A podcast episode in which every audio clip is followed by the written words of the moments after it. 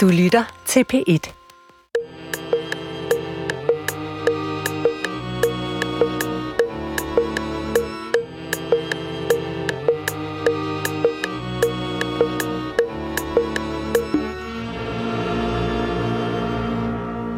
Goddag, mit navn er Peter Lund Madsen, og rigtig hjertelig velkommen til Hjernekassen på P1. Og i dag, som så mange gange før, der er emnet kommet til os via et lytterønske, og det er Flemming Larsen, som skriver blandt andet til Hjernekassen, hvad ved vi om planternes udviklingshistorie? Vi beskæftiger os ofte med dyr og menneskers udviklingshistorie til vands, til lands og i luften, men hvornår begyndte planter at spire frem på vores planet? Med venlig hilsen.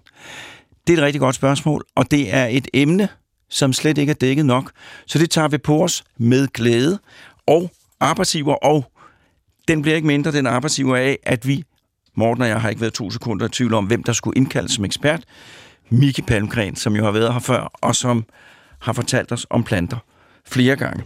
Miki Palmgren, professor i plantefysiologi, det natur- og biovidenskabelige fakultet, Københavns Universitet.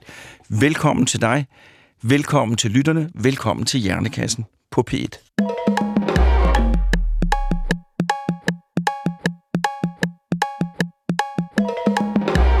Miki Palmgren, tak fordi du vil komme. Selv tak. Ja, øh, og øh, du har været her før. Du kender øh, nogenlunde rutinen, men vi plejer jo altid at starte med at bede vores gæster om at fortælle lidt om sig selv. Så det vil jeg også starte med at bede dig om. Jamen, som du siger, så er jeg professor i plantefysiologi Ja. på det, i Frederik, det, der nu hedder Frederiksberg Campus, som var den tidligere som tidligere hed Landbo Højskolen, Ja. eller den kongelige veterinær og Landbo Højskole. Det er vi nogen, der er lidt nostalgiske over, men nu er det som sagt en del af Science-fakultetet på Københavns Universitet. Men øh, jeg har boet lige ved siden af, og jeg vil jo sige, at ånden hviler stadigvæk over stedet. Det er godt. Og det er jo en af de smukkeste haver i København. Den, den have, der ligger i Det er en meget smuk have, ja. Og den har vores institut, som hedder Plante- og Miljøvidenskab. Det er den, der har ansvar for den. Er det rigtigt? Ja. Vil du godt takke de er ansvarlige for mig? Hvad, øh, hvad, hvad bragte dig ind i planternes verden? Og det var som, som, som dreng samlede jeg på alt, alt de skiftende perioder, så jeg har samlet på sten, og jeg har samlet på grundstoffer, har jeg samlet på, og på et tidspunkt så begyndte jeg så at samle på planter, der har jeg været 13 år. Og det, var, og det er ikke noget med, vi snakker ikke, altså vi snakker nærmest om det som frimærker, så jeg har samlet dem ind og gået i Lyngby Åbenhuse nord for København. Og tørrede planter, og så blev det til en mani med, at jeg skulle have hele Danmark komplet. Og det var til sidst, blev til sidst lidt svært at fylde hullerne ud, og så, så forsvandt den interesse ved et stykke tid. Ja, men det, var, det blev skabt en grundlæggende kendskab, som jeg havde til planter. Og har du nogen idé om, hvorfor at det blev planter, der satte sig fast? Eller var det var bare noget, der kom? Jamen, jeg, jeg, havde, vir- jeg, havde, jeg har virkelig haft mange... Jeg, jeg var virkelig noget af en nørd som dreng, så, så jeg... Det, det kunne måske have været noget andet. Jeg havde også... Jeg for eksempel med, grundstof, og så havde jeg et lille laboratorium ved siden af, i Bryggerset, ved siden af ved køkkenet, hvor min mor gik og arbejdede. Der lavede jeg de mest forfærdelige eksperimenter med, for at isolere grundstoffer, som en anden alkymist. Og det var noget, der, holdt, det var noget, der foregik inden planterne. Ja. Godt. Så begyndte du, har jeg fået at vide i vores øh, research, så begyndte du at studere, da du blev 25. Hvad, hvad, hvad lavede du imellem der, inden du blev 25 og begyndte at studere? Åh, oh, det har jeg... Det er noget, ja, det er, jeg tror, jeg har øh, nogle gange udtalt mig om det før, men altså, det var en... Det, det er svært at forklare nu, jeg tror, ingen kan forstå det nu, men dengang, det var i 70'erne, jeg blev student i 1976, og, og der var, der var de, de politiske vinde anderledes end i dag, og en af de ting, som var fremherskende, det var, at man var et produkt af sit miljø. For, så, så jeg blev i tvivl om mig- selv, hvem jeg egentlig var, og om jeg var... For hvis jeg var et produkt af mit miljø, så kunne jeg jo lige så godt være blevet noget andet. Jeg ville egentlig... Jeg var i, i, i folkeskole, skulle, eller der var, hed det realen dengang, der skulle vi i erhvervspraktik, og der var jeg i erhvervspraktik som botaniker, og der, ville jeg, der var jeg overbevist om, at jeg skulle være botaniker, og der var jeg, gik jeg hos en, en mos-specialist, professor Kjell Holmen, og, og kom på Botanisk Museum. Jeg tror, jeg er den første og sidste måske, som har været i erhvervspraktik på Botanisk Museum, som ligger i Botanisk Have. Uh, uh, men så blev jeg som sagt i tvivl om, hvem jeg var. Fordi det var måske bare fordi, jeg havde gået der i Lyngby Område, som min øh, far var ingeniør, og øh, et eller andet tilfælde, der gjorde, at jeg var interesseret mig for planter. Hvis jeg nu havde boet i, i Herning, og min far havde været skrædder, så havde jeg måske blevet konfektionsinteresseret. Ja. Så, så jeg blev bare ret lamslået over tanken om, at man kunne i, i princippet blive hvad som helst at der ikke var noget indre i ens. Øh, jeg havde altid troet, at jeg var, jeg var den, jeg var, men det blev jeg som sagt i, det blev jeg i tvivl om. Og, og, og så vil jeg udsættes for videnskabeligt, det, det, det er måske en efterrationalisering, men jeg, jeg vil prøve nogle andre, jeg vil prøve nogle miljøskift, nogle afgørende miljøskift, for at se, om det ændrede mig som person. Det var sådan en videnskabelig test af den her, man er produkt af sit miljø. Så det, det første, jeg gjorde, det var, at jeg, jeg blev arbejdsmand. Som, der var det også på det tidspunkt, hvor det meget med, med arbejde og, og man var kommunist og sådan noget. Jeg havde været kommunist i gymnasiet. Der. Meget ekstrem kommunist, men det så havde dampet af. Men okay, jeg blev... Jeg var maveist, hed det dengang, ja.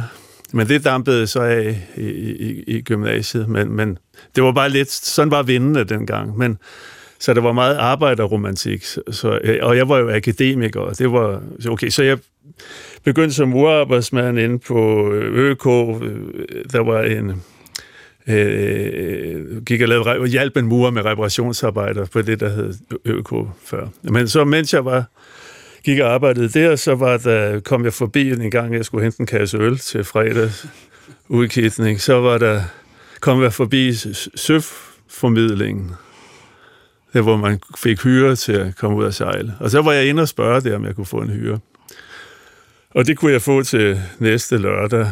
Og det var og dagen efter, som koksmat, eller kammerdreng koksmat på en gastanker Inga Tolstrup.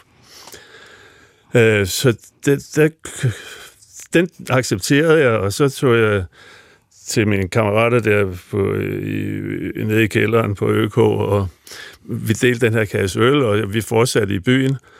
Og så øh, kan jeg huske, at jeg vågnede op ved togtiden. Jeg havde fået en billet der. Jeg skulle hente en billet i lufthavnen.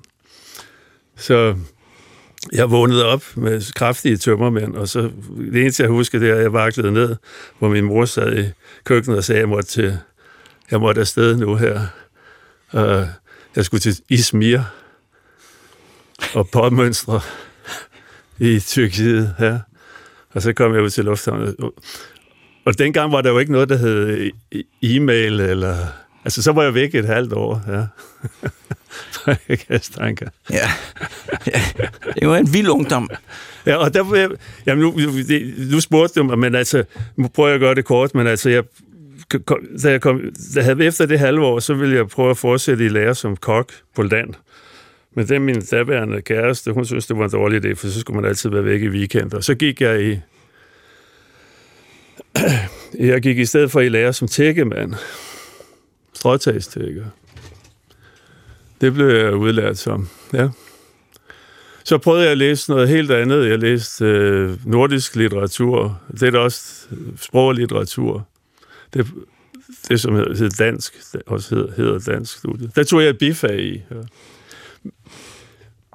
Øh, det, det, var, jamen, det var fantastisk spændende ting, og, og faktisk det at være tækkemand, det er det hårdeste, jeg nogensinde har prøvet, ikke bare fysisk, men også svært. Det, nu har du snakket om øh, motorisk hukommelse. Øh, det er virkelig at få lære sådan et traditionelt håndværksfag, det kræver meget stor motorisk hukommelse, som jeg havde meget...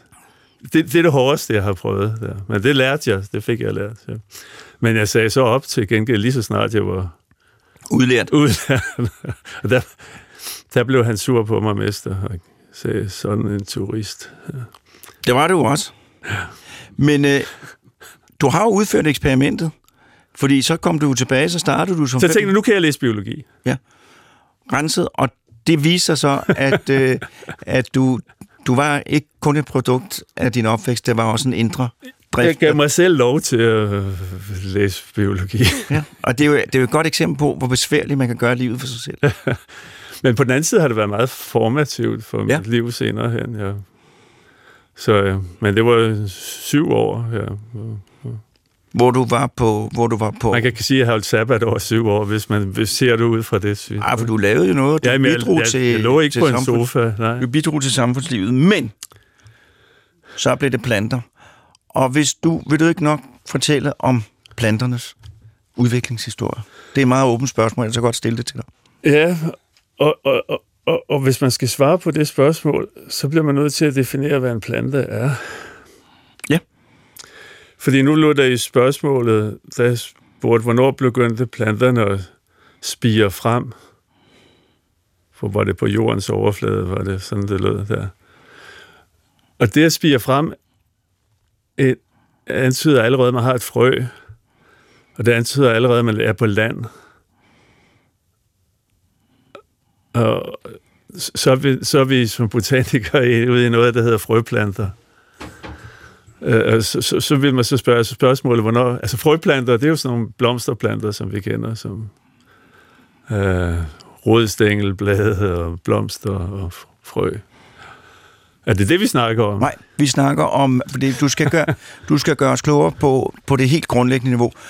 Hvordan starter de første planter, og hvad er forskellen på hele, hele systematikken? Jamen, det er igen et spørgsmål om, hvad en plante er. Fordi, fordi noget, noget, der karakteriserer planter, er, at de laver alt arbejdet. Altså, de kan ud af luft, altså koldioxid, og vand, og næringssalt, og så ved hjælp af lysenergi, solenergi, lave organisk stof. Det er det, som vi består af. Ja. Så ud af dødt stof kan de lave det stof, der er basis for liv. Ja. Og det, det, det er den... Og, og, og det, det, det, det laver planter. Og vi, vi er sådan nogle... Vi er, vi, dyr for eksempel kan ikke lave dødt stof om til... Eller øh, øh, nu tænker jeg ikke med dødstof, det er uorganisk stof, altså mineraler og vand og luft, det kan vi ikke lave om til det, vi, de byggesten, vi består af. Ja? Uh, og vi kan heller ikke bruge solenergi til noget andet end at blive varm og solskoldet af. Ja? Men, men, så vi er afhængige af at spise noget, der allerede er lavet. Så på den måde er vi en slags parasitter, eller vi, vi, vi lever på andres arbejde. Det er planterne, der laver alt arbejdet. Øh, og, og hvis der ikke var planter, så vil, vil der ikke være nogen dyr. Så derfor så kommer planterne kommer før dyr. Altså der er ikke noget, der er ikke noget, der kan leve på andet organisk materiale, hvis det ikke det er lavet Af planter. af planter. Ja. Øh, og den proces, der får planterne til at kunne lave alt ud fra lysenergi, det er den, vi kalder fotosyntese. Ja. Men det, vi opfatter som planter, altså frøplanter, hvis det er dem, vi opfatter som planter. Og vi opfatter det, som du opfatter som planter. Ja, men, men, men, men det var ikke dem, der opfandt fotosyntesen. Det er jo bakterier, der opfandt fotosyntesen. Så hvis vi bare laver et... et, et vi skal, skal have noget med, med, med, med, med et tidsperspektiv, og så, så jorden er sådan cirka 4,5 milliarder år gammel. Og, og på det tidspunkt har det bare været sådan en, en kogende, måske flydende stenmasse, eller ja. Og, og, og, og man mener, det tidligste vand er måske kommet 100 millioner år efter. Der, på det, jord, der jorden blev skabt, har ikke været vand. Ikke? Og det er måske et kometnedslag, der har bragt vand. Eller flere kometer, der har bragt vand til jorden. Så altså, der har været vand cirka, øh, for, for, cirka for 4, 4 millioner 400, 4 øh, milliarder 400 millioner år siden. Og, og der regner man med, at det allerførste liv er måske kommet allerede 100 millioner år efter det. Altså, fordi når der har været vand til stede, og men det har nok ikke lavet været fotosyntese, de har lavet. De har kunne bruge alle mulige vulkanske øh, øh, svovl og alt muligt til at kunne udvinde energi af. Ja. Men, øh, men, men, men, men, men det aller, noget af det allertidligste, man så har, har fundet ud af, at der, at der er udviklet... Dengang har der ikke været ilt. Nu snakker vi om CO2, som, som er ved katastrofale niveauer af CO2 og global warming og sådan noget. Men vi har 0,04 procent koldioxid i atmosfæren. Og dengang har der måske været 40 procent. Og resten har været kvælstof. Ja. Øh, og det, det er en CO2, der er kommet fra jordens indre, øh, fra vulkaner, der har været i konstant udbrud. Ja. Øh, men men øh, tegn på, at oxygen, altså ilt, har været der, det, det, det, har man fra, det kan man se på, på klippeformationer i, i Grønland. Det var Minik Rosing, som forsker geolog på Københavns Universitet. Han, han fandt i, i noget, der hedder Isværsten, som var nær Nuuk, der fandt han formationer, som var, man regner med, var 3 milliarder 800 millioner år gamle. At, at der kan man finde spor af, at der har kemiske reaktioner, der har på isotoper.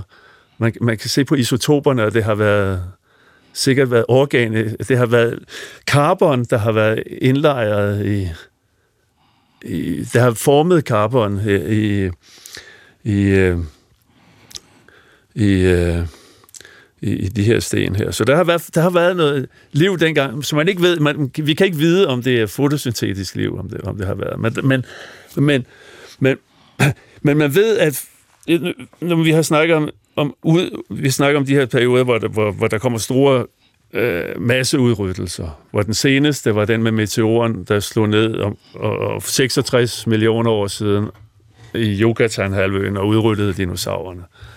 Det var en af de her masseudryddelser. Men en af de største masseudryddelser, man kender til, som nok har, måske har været den mest voldsomme masseudryddelse, man kender til, øh, var for 2 milliarder 450 millioner år siden, øh, som var, oxid- som var hvor det var ilten, der dræbte næsten alt liv på jorden. Fordi det tyder på, at det har lige været klikket, der gjort det. Det betyder på, at før, før for 2,4 milliarder år siden, der må have været, der må have været en iltproduktion, som nåede et niveau, så det udryttede. Ilt er meget reaktivt.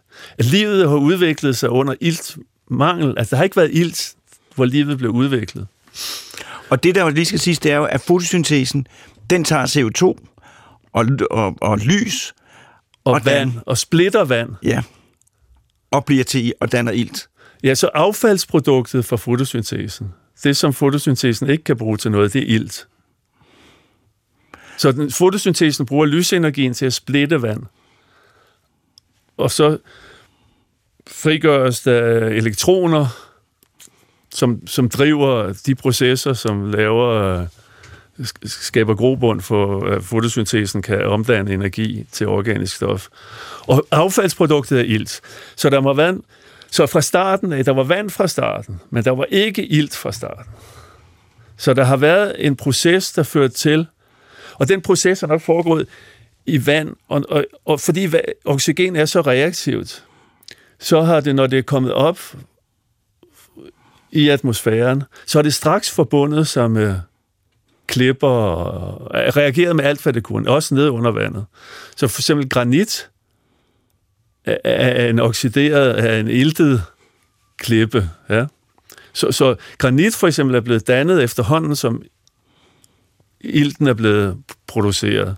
Så, så, så, øh, så, så, så, så man regner med, at der har været noget, der har produceret ilt ned i det her verdenshav som lige så snart det er blevet produceret, er blevet reageret, ligesom det rust, altså ligesom med rusten. Ja, med jern og... Jern og, jern og vand og ild, så ruster vi. Ja? Og det, det er sådan en kemisk reaktion, der går. Ild reagerer stærkt med alt muligt. I virkeligheden, ilt nære flammer. Altså, ilt er basis for eksplosioner og, og bomber og sådan Altså, ilt er super reaktivt grundstof. Ja? Så derfor så er det først, at verdenshavene blevet mættet, og så er det kommet op i atmosfæren, men der har det straks forbundet sig med klipper og sådan noget, men på et tidspunkt er de blevet mættet. Og så bliver det sat ud i atmosfæren. Og så bliver det sat ud i atmosfæren, og så er iltniveauet steget og steget i atmosfæren, og det har ført til, en, at i princippet alt liv, som ikke kunne klare ilt, det er dødt på det tidspunkt. Det er altså der er cirka 2,4 milliarder år siden. Ja? Og det man så kan sige, det var de organismer, der omdannede CO2 til ilt, de gjorde livet surt for sig selv. Nej, fordi øh, de bakterier, som, som kunne klare det, de, som kunne udvikle ild, de kunne selv de kunne tåle ilt. Ja. Så, så, så man mener, at de bakterier, der, der kan have været flere bakterier, man mener, at det har været encellede organismer, og sikkert bakterier, som har udviklet det, men, men, men de, har, de har været organismer, som har brugt fotosyntese, altså brugt solens energi til at splitte det vand, de levede i, til at frigøre ilt, og så bruge de elektroner, der kommer ud af det, til at, øh, som basis for syntese af, af de stoffer, de, de skulle bruge. Ja? Vi skal lige have en jingle. Du lytter til Hjernekassen på P1 med Peter Lund Madsen. Og i dag der handler det om, Hjernekassen på 1 handler om planter og planters historie, og vi er kommet til, til, til noget før planterne. Hvis du vil fortsætte med i Jamen, så, så, så, så, summa summarum er, at på et, eller andet, på, på et tidspunkt før 2,4 milliarder år siden, altså jorden er dannet for 4,5 milliarder år siden, og så har der været, altså, og der har været super ugæstfrit, der har ikke været noget ilt, ja. men så er der blevet dannet ilt til, pludselig på et niveau, hvor det har været, været en katastrofe for de organismer, der ikke tålte ilt, som var de fleste. Ja? Ja. Men, men de organismer, der har lavet den ilt, de har været fotosyntetiserende. De har haft, haft muligheden for at bruge lysenergi til at spalte vand. Og det mener man var en af de afgørende, var nogle af dem, vi kalder blågrønalger eller cyanobakterier. Der er også andre bakterier, som kan lave fotosyntese. Ja. Men måske nogle af dem, der var, var, øh, var, var, var, var, var fremme i skoene der, var, var cyanobakterier. Cyano betyder blågrøn. Ja. Uh, så, så det er blågrønne alger. Men så, så, så er spørgsmålet om de er planter. Det regner vi ikke med, at det er planter. Ja? Når, når vi videnskabeligt set, så siger vi, hvis jeg nu skal komme med en videnskabelig definition, som man plejer at bruge for, for en plante, er, det er, og nu bliver det en eukaryotisk organisme, som har et primært plastid. Det lyder lige ud af landvejen.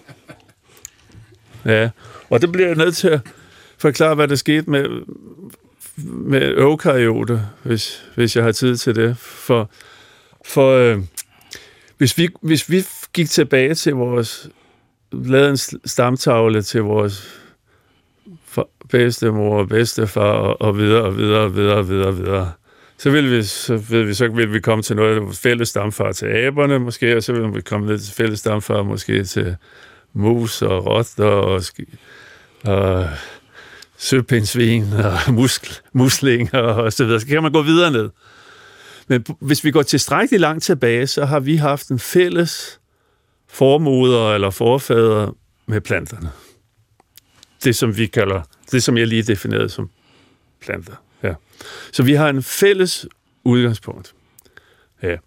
Men planterne har noget, som planterne, det der, så, så man må forestille sig et eller andet tilbage i i, i ursåben, Og, og, og nu snakker vi ikke om, nu snakker vi om ursåben, det er jo virkelig 4,5 milliarder år siden, men vi snakker om måske, måske for cirka,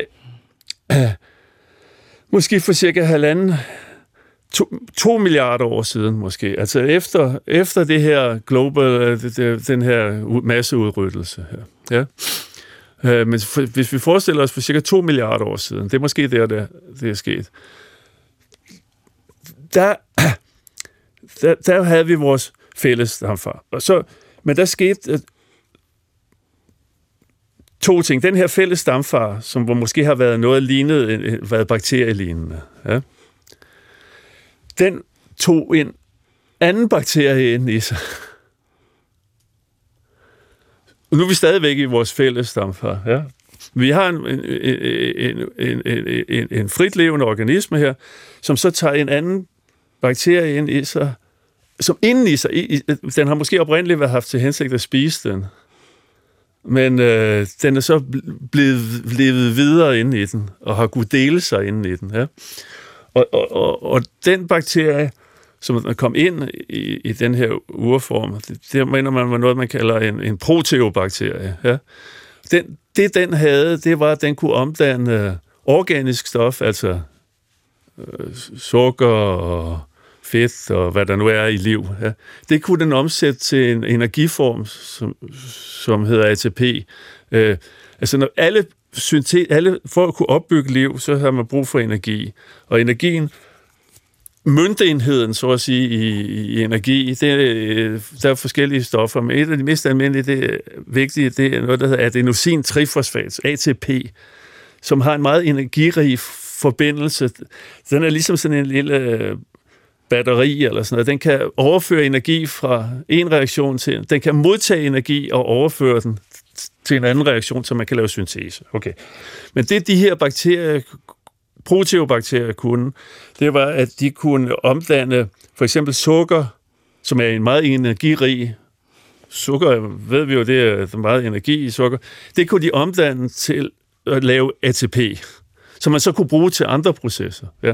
Så vi havde de her bakterier inde i sig, uden at spise dem, men bare, så kunne man spise sukker, og så i stedet for at udnytte sukker direkte, så kunne man få dannet ATP, takket være dem, som man så kunne bruge til at lave alle mulige andre stoffer. Ja, så det var en enorm øh, hjælp. Og, og, og det skabte så et rum ind i cellen. Før i en bakterie, så flyder alt bare rundt. Men det var en af de første øh, ting, der skete her, med at man fik rum ind i cellen. Det blev et lille rum i cellen, der lavede energienheder, så at sige, ATP. Ja. Og det, det er starten på det, vi kalder øvkariote. Øvkariot betyder, at man har en rigtig kerne, og det er jo sådan en anden ting, som måske også har sin egen historie. De fik omgivet havmaterialet med, med, med en med en kerne. Med, med, med, med, med, med hænder, så det blev til en kerne. Der kom system i celler. Okay, den form, det kalder vi den første øvkariot, Og, og, og det kalder vi også leka. Last common eukaryotic ancestor. Ja. Last eukaryotic common ancestor bliver det, ja. Det er fælles stamfar for planter og dyr. Og I har livet eksisteret i meget lang tid, da den kommer. Det, der er vi cirka 2 milliarder år tilbage i tiden. Ja. ja. Det, der så skete efter det, det, så den har delt sig. Den har svømmet rundt og har, har haft det rigtig godt ved at kunne... For nu har den været i stand til at assimilere alle mulige øh, organiske stoffer og lave dem om til, øh, få energien ud af dem, som den kunne bruge til at bygge sine egne stoffer. Ja? Så det var et stort, stort fremskridt.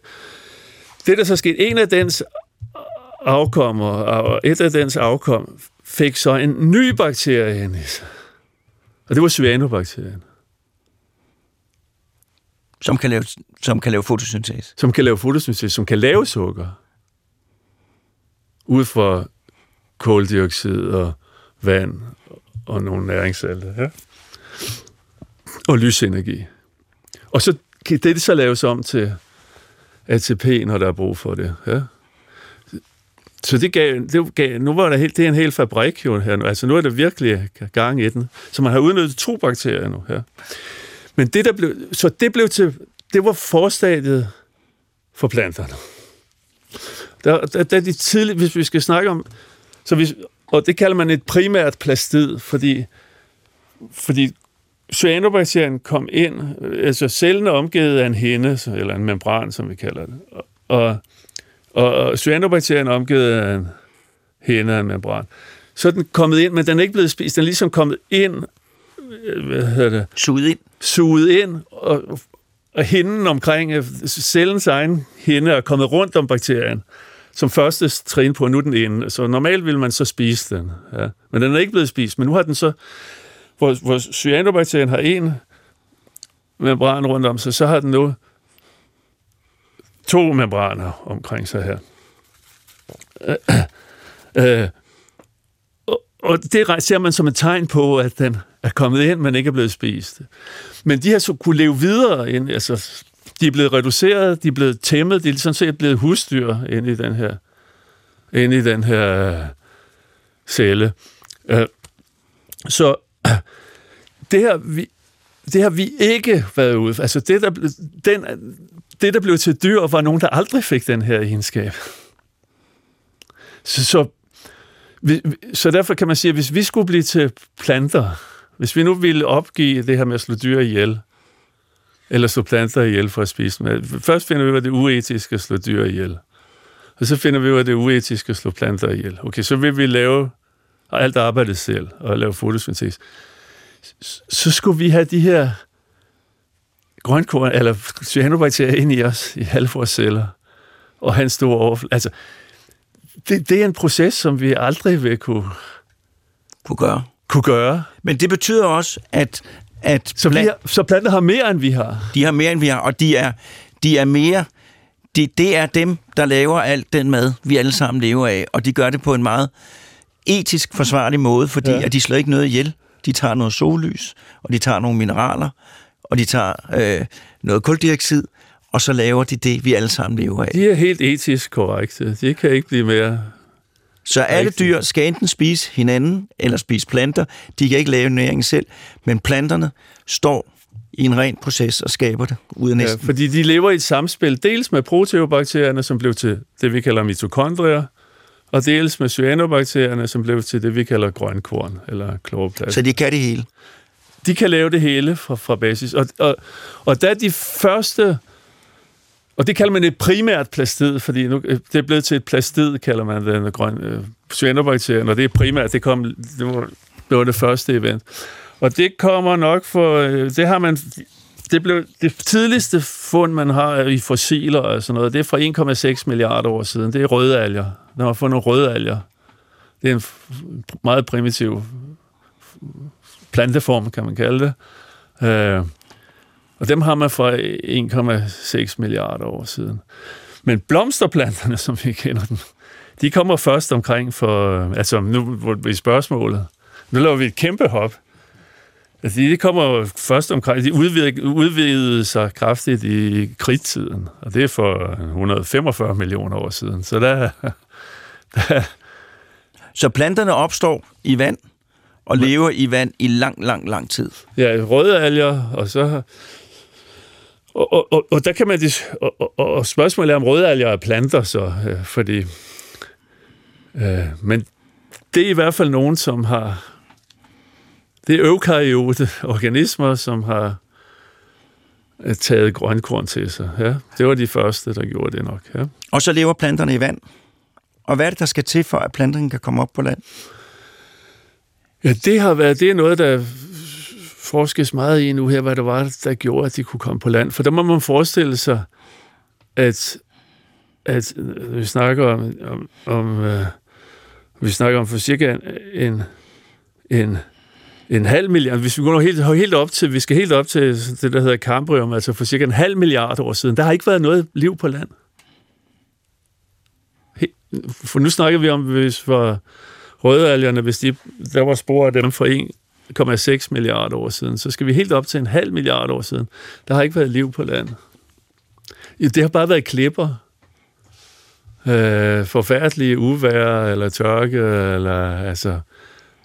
Men, grunden til, at øh, liv på land er kommet så sent, det er fordi, at netop relateret til det, at det er så omvekslende. I vand, når du lever i vand, har du et meget stabilt miljø. miljø.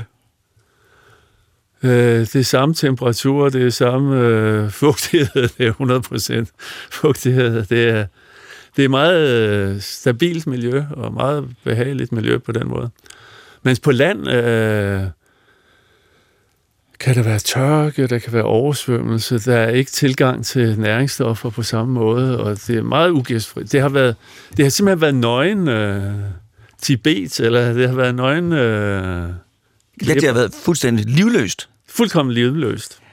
Så planterne kom på land før dyrene. Ja. Og det har været de første landplantefossiler, noget der ligner landplantefossiler. Det er for cirka en halv milliard år siden. Noget, der hedder Ordovisium. 460 millioner år siden, tror jeg, de første fossiler er det. Og det er samtidig med, at benfiskene udvikledes i havet. Der, der har ikke været nogen... Jo, der har været dyr, benfiskedyr, men der har ikke været dyr på land. Ja.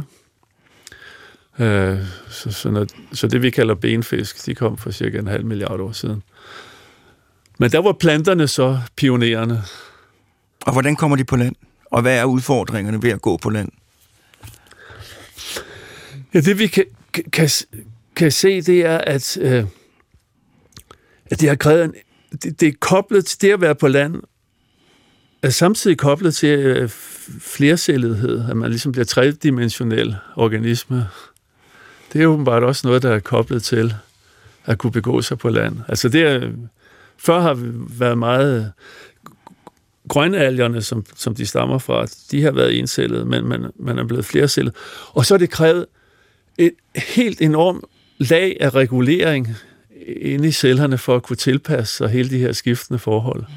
Og noget, der er meget mærkeligt, det er, når vi, nu snakker vi mere molekylært, når vi ser på de molekylære processer, at mange af de her reguleringsprocesser, og hormoner og signalveje og koordinationsveje, som, som vi ser i avancerede planter, de kommer på én gang der. Det er som om, at det hele skulle være udviklet, før de kunne tage første skridt på land.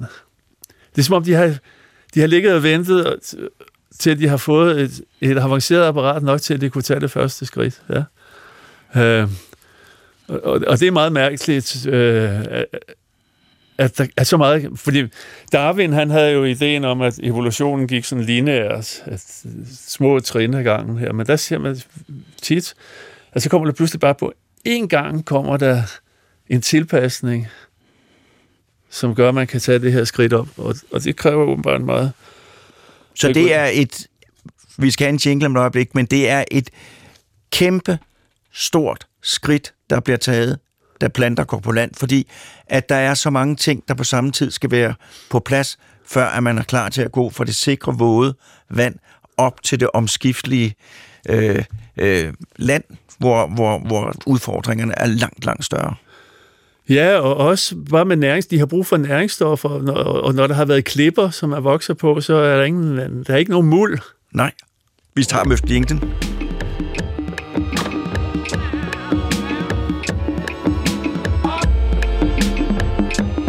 Lytter til Hjernekassen på P1 med Peter Lund Madsen. Og i dag handler Hjernekassen om plantefysiologi, og vi er i et af livets mest afgørende år i øjeblikke, der hvor planterne går i land og møder en gold klippegrund. Ja, og, og, og for eksempel et af udfordringerne med, med, med øh, den golde klippegrund, det er at få salte, næringssalte nok til at kunne leve af, fordi det, det kan man ikke bare lige hive ud af en, øh, en, en klippe. I havet har, er der jo masser af næringssalte, ja. Så øh, og, en af de salte, som har været mest afgørende for planterne, og de første planter får fat i, det er kalium, som de bliver nødt til at have i store mængder for at kunne holde på vandet. Men de må ikke have natrium, som, øh, som er en gift for dem. Så det har været en stor, stor udfordring. Men, men der, planterne så først, der kom, hvis, hvis vi så, så, så kommer til, at så alt det her med, med planter for så næste udvikling, så kommer altså de mest, først primitive planter har været sådan nogle alger, der ligesom der har dækket klipperne. Øh, en slags form for grønne alger, der har sat sig fast på klipperne og siddet der. Og så er der kommet mosser, og så er der kommet ulvefødder, men, men så, er det gået, så er det gået hurtigt. Og, og planternes lykketid, og det er altså før før øh, frøplanterne. Det har været i det, vi kalder kultiden. Det er planternes lykketid. Ja, fordi alt det olie og kul, vi, vi, vi hiver op af undergrunden, er lavet i den tid. Så det er 300 indgangen til kultiden, eller carbontiden, som også kaldes. Det er 300, regner man fra 359 millioner år siden der må man forestille, og det har, altså, det har ikke sådan nogle planter, som, som ligner dem, vi har nu. Det er en slags sporeplanter, altså store ulvefødder og sådan noget, men, men kæmpe store. Øh, det, de drog fordel af dengang, det har øh, været, at luftens CO2 har været enormt højt. Det har været cirka 5 procent. Det, det er, altså igen, luftens CO2-indhold nu her, og det er jo planternes mad. CO2 er jo det, de laver som udgangspunkt byggesten for at lave mad. Det er nu 0,04 procent. For en plante er det lige med næsten sult. Altså for en plante er det, vi kalder katastrofalt, øh, det er for en plante noget, der virkelig kræver tilpasning at kunne klare sig med så lidt mad. Øh, men, men dengang har det været omkring 5 procent koldioxid. Og, og, og det har ført, det har været sådan en vækst, den her kombination af, af, af koldioxid og vand, der har været de store moser og sumpe og sådan noget. Og så har der har været en enorm vækst, som træerne eller stammerne er faldet ned i vandet og gået ned og ligesom blevet til mosefund, eller blevet det, det, det der er blevet til kul der, og, og olie og gas og her. Helt, en stor del af alt det, vi hiver op nu og futter af nu her, det blev lagret i undergrunden. Så man kan sige, det, kultiden, ja. det er sådan en cyklus, at der i kultiden, der suger planterne en masse CO2 ud af atmosfæren, og rådner og forgår og bliver til det kul og, og olie, som vi nu bruger i dag. Ja, og slutningen på kultiden har måske været, at de simpelthen brugte øh, CO2'en op, øh, ikke, ikke, ikke, ikke helt forsvundet, men, men hvor, hvor der før har været dejligt varmt for dem, de har haft, hvad de selv, det har sikkert været en vækst, drivhuseffekt, dengang, hvor der var 5% koldioxid. Det har været dejligt varmt, og, og, og det har været fugtigt, og optimale forhold for planter. Men de har nok trukket CO2'en ud af atmosfæren på grund af den her enorme produktion, så der simpelthen er kommet istider. På grund af, at CO2 er blevet for lav, så der har været for lidt i det forhold, lidt drivhuseffekt, og så er der kommet istider. Ja. Og det har taget slut på lykkeperioden. Ja. Så når man siger, at mennesket er verdens farligste dyr, fordi vi kan ændre alting, så er vi den rene søndagsskoleudflugt sammenlignet med planterne i kultiden. Ja, de har sikkert ændret atmosfæren øh, kraftigt til at, at man gør det modsatte af drivhuseffekt. Ja? Så, så de, så de øh, øh, men, men øh, så, så, så, så, det har, så, så, så i, i, i slutningen af den her tid, kultiden, der er jo de første frøplanter er begyndt at komme, og det er altså det, vi kalder nøgenfrø, altså græntræer, eller det er blevet til græntræer og sådan noget. Men et frø, det har været en kæmpe øh, udvikling for et frø. Det gør, at lille, det, der ligger inde i et frø, det er et lille foster, plantefoster, sammen med noget næring til at kunne klare sig. Men det er tørt, så du kan... Nu snakker vi om de her omskiftelige forhold. I, i et frø kan du have knastørt, en, en en nød af en mandel eller en hasselnød, det er jo et, det er jo et, der ligger en kim med næring der. Ja. Det kan jo være knastørt, så du, du kan lave, selvom du har øh, et miljø, hvor der kan være måske tørt i flere år, så kan, så kan baby eller fosteret overleve, og så spiger frem, når der kommer vand, eller når der kommer optimale forhold. Det har været en kæmpe evolutionsmæssig fordel. Og, øh, og vi skal helt frem til krigstiden. Krigstiden, det er så, det er så omkring 145 millioner år siden. Der udvikler blomster, der kommer det her med blomster også. At, at insekter og planter udvikler sig sammen med hinanden, så insekter, fordi planter kan jo ikke bevæge sig, det er jo en, før har de været afhængige af vinden for at blæse deres pollen rundt, men, men nu kan de pludselig ved hjælp af insekter hjælpe, igen den her hjælp, forskellige organismer hjælper hinanden, så kan de øh, øh, få hjælp til at formere sig. Ja? Og, og, så blomster kombineret med frø, og, og, og det vi kalder dækfrøet, det, det er blomsterplanterne har sådan mere beskyttede frø. Det har, det førte til sådan en eksplosion her i krigstiden. Det var, det var faktisk det var et af Darwins problemer, når han skulle blive konfronteret med, når han skulle forklare sin udviklingshistorie, og som man mente var lineær, altså gik gradvist frem. Det er, hvis man tager i krigstiden, i krigstiden, det der, der går dinosaurer rundt, og nu er, vi, nu, nu er vi mere med planter, som ligner dem, vi kender i dag, og, og, og vi har dinosaurer. Og, så før kommer Trias, ligesom Triassic Park, og så kommer Jura, og så kommer Kridt. I kridtiden kommer, er der, en, der er basis for, for blomsterplanterne etableret, og så kommer der en eksplosion af blomsterplanter, og, som ligner dem, vi kender i dag. Så altså, hvis man ser aflejringer fra krigstiden, så vælter det med frø og fossiler fra blomsterplanter, som vi kender i dag. Hvis man så går til jura, altså perioden lige før, så er der i princippet ingenting. Altså noget, der ligner de planter, vi kender i dag. Øh, og det kaldte øh, øh, øh, Barwin for det forfærdelige mysterium, han ikke kunne... jeg kan knap nok udtale det. Abominable mystery, ja. Hvordan det her dog kunne lade... At det lige pludselig går fra ingen nogen blomster, og så, så springer blomsterne frem. Ja, en artsrigdom, altså ja. det er sådan en eksplosion af, af arter, og fra, fra noget, der øh, var nogle nåletræer og sporeplanter. Så, ja, ja, så kommer det. Ja. Det er i kridtiden. Øh, og der er vi der er vi 145 millioner år siden. Og det er altså, hvis vi startede med den første foto, øh, det var så måske omkring de her det her Great Oxidation Event, som man kalder den her katastrofe, det var 2,5 milliarder år siden. Og der har de været i, må de have været i gang længe. Så måske 3 milliarder år siden, cyanobakterierne. Så er vi altså helt op til næsten i nutiden med 100, kun 145 millioner år siden.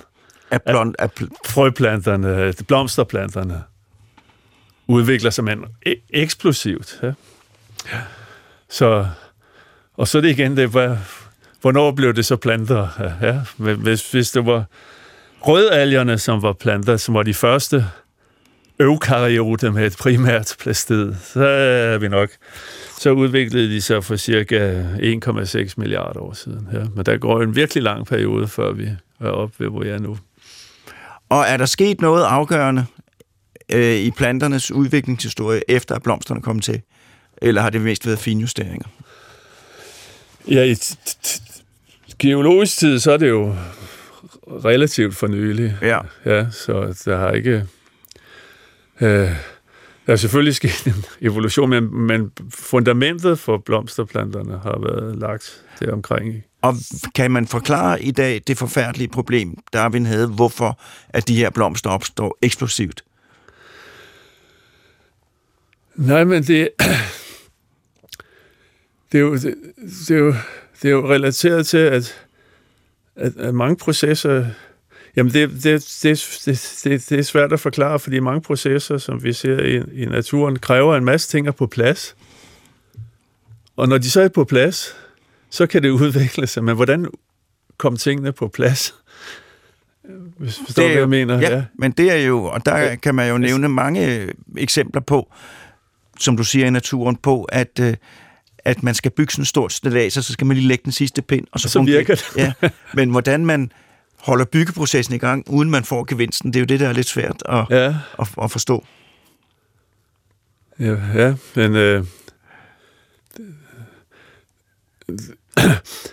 det, det er noget, vi selv undersøger i, i vores forskning. Det er for overgangen til fra grønne alger, altså dem, der levede i vand. Nu snakker vi om til, til, dem, til de første planter, der kom på land. De første planter, der kom på land, det var de sådan nogle slags algeagtige former, men, men som, har, som adskiller sig fra grønne algerne.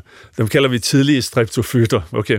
Men, men når, noget, de er helt afhængige af for at kunne overleve planter, det er at en, en, en pumpe, som sidder øh, i deres cellemembran, som skaffer øh, som, som regulerer næringsstofoptagelsen og, og regulerer vandtransporten. Og, og, vi siger, at den øh, giver energi, den, den der var energi over membranen. Ja. Det, det er en protonpumpe. En, øh, og, og den er får et regulatorisk... Øh, øh, øh, det, det, det er bare en enkelt, enkelt kæde af aminosyre, som er foldet sammen, så bliver det til en pumpe, øh, hvilket i sig selv er utroligt. Men det har været fra starten. Det har, det har vi haft allerede helt fra bakterierne. Den har fundet der. Men den får en ekstra forlængelse i sin kæde der, som virker som en bremse, som kan kobles fra og til. Det kommer lige der, hvor de, hvor de går på land. Der får den den her bremse, så den kan koble den på og af. Øh, og det, det er bare en forlængelse af, af, af kæden der. Men så er der så- så- så- som er, det er cirka 100 aminosyre, som er sat i en kæde, som er den her forlængelse af den. Men, men den har så øh, steder, hvor, hvor man kan var lige ved at sige, sætte fingeren på, hvor der kan laves, hvor der, hvor, hvor der kan ske, man kan sætte en fosfatgruppe på, og man kan binde proteiner til og alt muligt. Og, og der er måske 10 eller 15 af sådan nogle steder på de her 100 steder, som, som kan regulere den, så den kan tænde og slukke. Ja? Og når vi så ser på grønalgerne, de har den overhovedet ikke, den her bremse. Når vi så ser på de første tidlige streptofytter, så har de den her bremse, men fuldt udviklet, med alle de her tænd- og slukknapper, som stadig findes i alle blomsterplanter i dag. Så der er der ikke sket en udvikling siden dengang for, øh, for øh, det er næsten en halv milliard år siden de første alger kom på land. Og der kommer på en gang, og, og, og det her til synligheden for at kunne klare de skiftende miljøer, været nødvendigt at have den regulation. at den har en meget avanceret regulation, så man ikke brænder for meget. Den- kræver brændstof, og den skal kunne slukkes ned, når der ikke er brug for det, og den må ikke køre vildt, og i, i vandet er det ikke så, så vigtigt. Ja? Så det har krævet til synlædende vi har prøvet, så har vi prøvet at tage med hjælp af CRISPR-teknologi, så har vi prøvet at tage, så har vi taget planter, og så har vi klippet den her bremse af, for at se, hvad der sker, hvis man en, en, ukrudtsplante. Vi har taget øh, Arbidopsis thaliana, vores bananflue med planter, og så har vi klippet bremsen af på den med CRISPR, for at se, hvad der sker. Og, og, og, og, og, og i, men det, u- u- i første omgang ser det fint ud, fordi de vokser hurtigere, de de tager mere effektive næringsstoffer til, så, det, så man skulle tro, det var en ulempe at have den der bremse. Men når vi så udsætter den for stress, som vi kalder det, hvis vi giver den tørke, hvis vi giver dem inficerer dem med bakterier, eller gør, så klarer de sig pludselig. Altså, når de, hvis de får sådan nogle forhold, Hvor de skal indrette sig. hvor de skal indrette sig, så klarer de sig dårligt. Ja. Så visner de og tørrer ud og dør. Så den håber at være... Så den er ikke vigtig for, for, øh, for livet som sådan, eller øh, øh, bremse. Altså, det er fint, at den kører hele tiden, pumpen, men når der kommer omskiftelige forhold som på land, så skal den kunne reguleres til synligheden. Ja. ja, Så hvis man tager det sådan, fordi nu er tiden desværre gået, men vi nåede lige netop på land. Øh, altså, det her, det var for mig endnu et eksempel på, hvor fantastisk verden bliver, hvis man lærer mere om den. Øh, og det er jo ekstremt dramatisk, det der har fundet sted. Og det er jo også, som du selv siger, mirakuløst. Øh, og det er jo en helt ny dimension til planter. Øh, jeg får, når jeg hører, at det er jo dem, der er basis. Øh, og det er dem, der skaffer maden til alle os andre. Øh, vi kan så vælge, om vi vil spise hinanden, eller om vi spise dem. Men vi skal spise nogen, øh, for at overleve skal planterne ikke. Så, øh, så, så det er det. Hvad for noget... Hvad, hvad tror du fremtiden for planterne er? Du har halvandet minut. Kan man sige noget om det? Fremtiden for Ja. planterne, ja. øh, det, det kommer an på, om du mener i den vilde natur eller i vores kultur. Du må selv Vores kultur. For vi arbejder selv på at udvikle nye afgrøder. Og hvad er det for nogen, vi gerne vil udvikle? Vi vil gerne udvikle nogle afgrøder, som kan klare kommende klimaforandringer. Og, og, og der tror vi ikke, vi kan basere os på de afgrøder, vi har nu. Fordi at gøre dem stærke, det er for kompliceret en proces, og det er heller ikke noget, vi kan vente på. Men der findes, der findes 400.000 arter af vilde planter, som lever i de mest ekstreme miljøer, mange af dem. Og vi har kun cirka 200, vi har højst bruger som fødevare. Så vi mener, at der er masser af planter derude, som vil kunne klare meget omskiftelige forhold, som vi måske kan forvente os i fremtiden, hvis vi øger deres udbytter og gør dem spiselige. Så det er det. Og jeg vil sige, Miki, endnu en gang tusind tak, fordi du kom øh, og, øh, og fortalte os om planter. Øh, og jeg vil sige tak til Morten, fordi han passede knapperne øh, så godt. Og så øh, er der jo ikke andet for mig end at sige tak til lytterne, øh, fordi at I hørte med. Og øh, tak til alle de lytterønsker, vi får, og ikke mindst til Flemming Larsen, som var den lytter, som i dag gav direkte inspiration til det, der blev det her program. Og jeg plejer at opfordre folk til at komme med ønsker, men det vil jeg ikke gøre, fordi vi har så mange. Øh, jeg vil ikke sige, at man skal lade være, men vi har rigeligt af mange gode, fornuftige ønsker. Og med det, tak endnu en gang for i dag, og på genhør.